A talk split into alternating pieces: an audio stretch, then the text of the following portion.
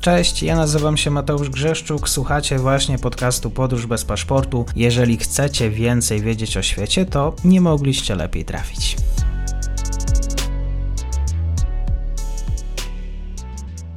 Dzień dobry wszystkim słuchaczom. Na początku tego odcinka e, chciałbym serdecznie podziękować dla wszystkich tych, którzy są tutaj nowymi widzami. Kanał się e, też dynamicznie rozwija. Dziękuję za wszystkie wpłaty na serwisie Bajkow i na Patronate. E, dzisiaj powraca Jakub Bielamowicz, ekspert do spraw bałkańskich, bo tam się dzieje dosyć sporo. Dzień dobry, bardzo mi miło. Dzień dobry, witam serdecznie, dziękuję za zaproszenie. Kosowo i Serbia na granicy konfliktu. Takie tytuły jeszcze wczoraj krążyły po polskiej sieci, nie tylko po polskiej sieci, Twitterze, internecie świecie. My już nagraliśmy, nagrałem z jednym z ekspertów audycję na temat tego, co się działo jeszcze przed północą. Właściwie dzisiaj pewnie wiemy więcej. Wiemy i jesteśmy w stanie zweryfikować fake newsy, nieprawdziwe informacje, tych, którzy też chcieli grać, powiedzmy, tym konfliktem.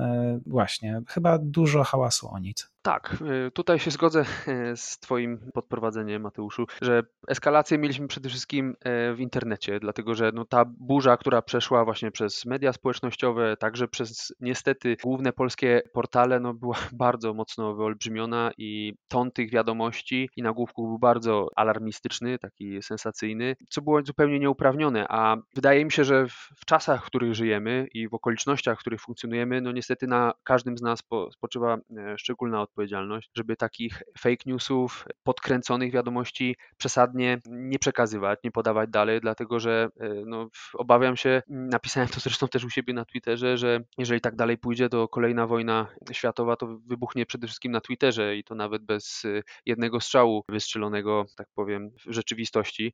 E, no tutaj przykład tych napięć serbsko-kosowskich no jest takim, wydaje mi się, studium przypadku, dlatego że jeżeli prześledzimy, co się tak naprawdę wydarzyło i skąd te wiadomości w pierwszej kolejności płynęły, to y, one tak naprawdę eksplodowały z różnych kont y, rosyjskich, powiązanych z rosyjskimi mediami, albo powiedzmy takie no, wyraźnie podejrzane były to konta. Jeszcze nawet tak naprawdę zanim y, Serbowie i, i władze Kosowa, zanim one zaczęły te, od to komentować i y, do tych y, spraw się odnosić, więc no to już było dość sporym, dość sporym ostrzeżeniem. Także jeżeli prześledzimy trochę wydarzenia kilka tygodni przed, y, przed tą eskalacją, no to tutaj prezydent Serbii też już no, wskazywał podnosił, że tak powiem, ton, wskazywał, że no, znajdujemy się w relacjach kosowsko-serbskich w bardzo trudnym punkcie, właśnie może dojść do eskalacji, więc on już jakby trochę przygotowywał grunt pod tą kampanię dezinformacji, która się tak naprawdę wydarzyła przez te ostatnie nawet nie 24 godziny, ale może 12 godzin. I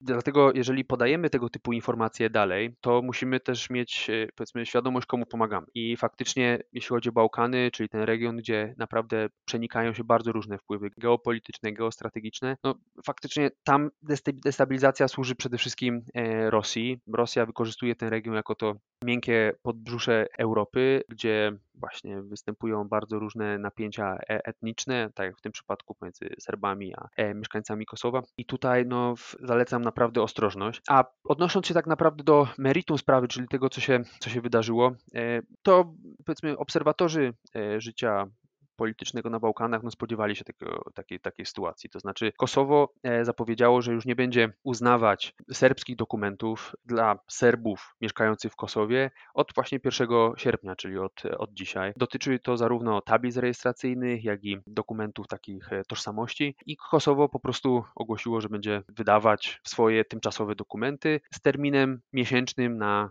wymianę tych dokumentów na te już docelowe. Chodzi tutaj o takie powiedzmy środki wzajemności, reciprocity measures, jak to się mówi po angielsku, czyli jeżeli Serbia nie uznaje kosowskich e, dokumentów, no to tak samo Kosowo chce na to, na to odpowiedzieć, dlatego że no, jakby nie widzi powodu, żeby, e, żeby taki stan nierówny dalej utrzymywać. No i oczywiście na, to, na te wydarzenia, na te zmiany e, kosowscy Serbowie bardzo szybko zareagowali. Głównie poprzez blokady dróg i to jest taka powiedzmy taki powracający motyw, powracający sposób e, reagowania na te, na te wydarzenia. Poprzednią, niemalże identyczną eskalacją napięcia mieliśmy do czynienia nie tak dawno, bo to było w, we wrześniu e, zeszłego roku. Również były blokady dróg, ale przy mediacji Unii Europejskiej, tutaj mamy unijnego dyplomatę Mirosława Lajczaka, to jest Słowak, który właśnie prowadzi ten, ten dialog w sprawie normalizacji stosunków pomiędzy Kosowem a Serbią. Udało się dość szybko te napięcia napięcia, powiedzmy może nie rozwiązać, ale załagodzić, przynajmniej przejściowo, tymczasowo. No i w związku z tym, że nie udało się wypracować trwałego rozwiązania uznawalności dokumentów i tablic rejestracyjnych, no to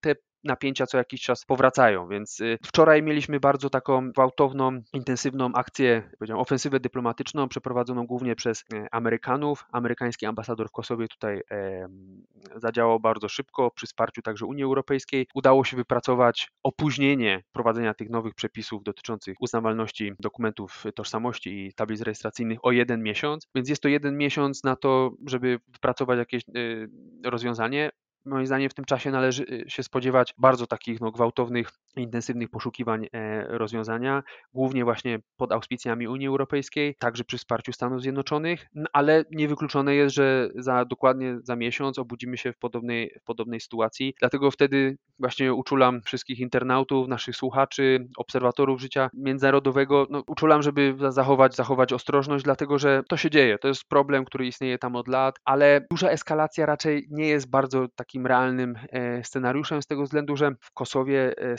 stacjonuje oddział NATO, w tym także polscy żołnierze, polscy policjanci także i czuwa nad bezpieczeństwem Kosowa, zwłaszcza tych północnych terenów, które są w, e, w dużej mierze zamieszkane przez kosowskich Serbów. To są te tereny od kosowskiej Mitrowicy w stronę, w stronę granicy. To są też te tereny, które powiedzmy nasz polski MZ odradza, odradza odwiedzanie ich i tam w każdym razie wojska NATO mają mandat, mandat Organizacji Narodów Zjednoczonych do tego, by reagować. I tak się działo we wrześniu, tak się dzieje w, w każdym przypadku, kiedy do takiej eskalacji przychodzi, dochodzi. No i więc tutaj y, groźba realnej interwencji, czy to Serbii w Kosowie, czy to jeszcze może włączenia Rosji ten konflikt jest, jest bardzo nierealna. No, zaangażowanie Rosji może być faktycznie na polu takim dezinformacyjnym, w mediach społecznościowych, w tych różnych właśnie serbskich, prorządowych mediach, które są mocno skażone tą właśnie rosyjską propagandą. Tak, tam faktycznie stamtąd płynie zagrożenie, ale e, Rosja nie ma realnej możliwości e, włączenia się w taki konflikt, choćby nawet ze względu na to, że przestrzeń powietrzna krajów, które sąsiadują i z Serbią, i z Kosowem,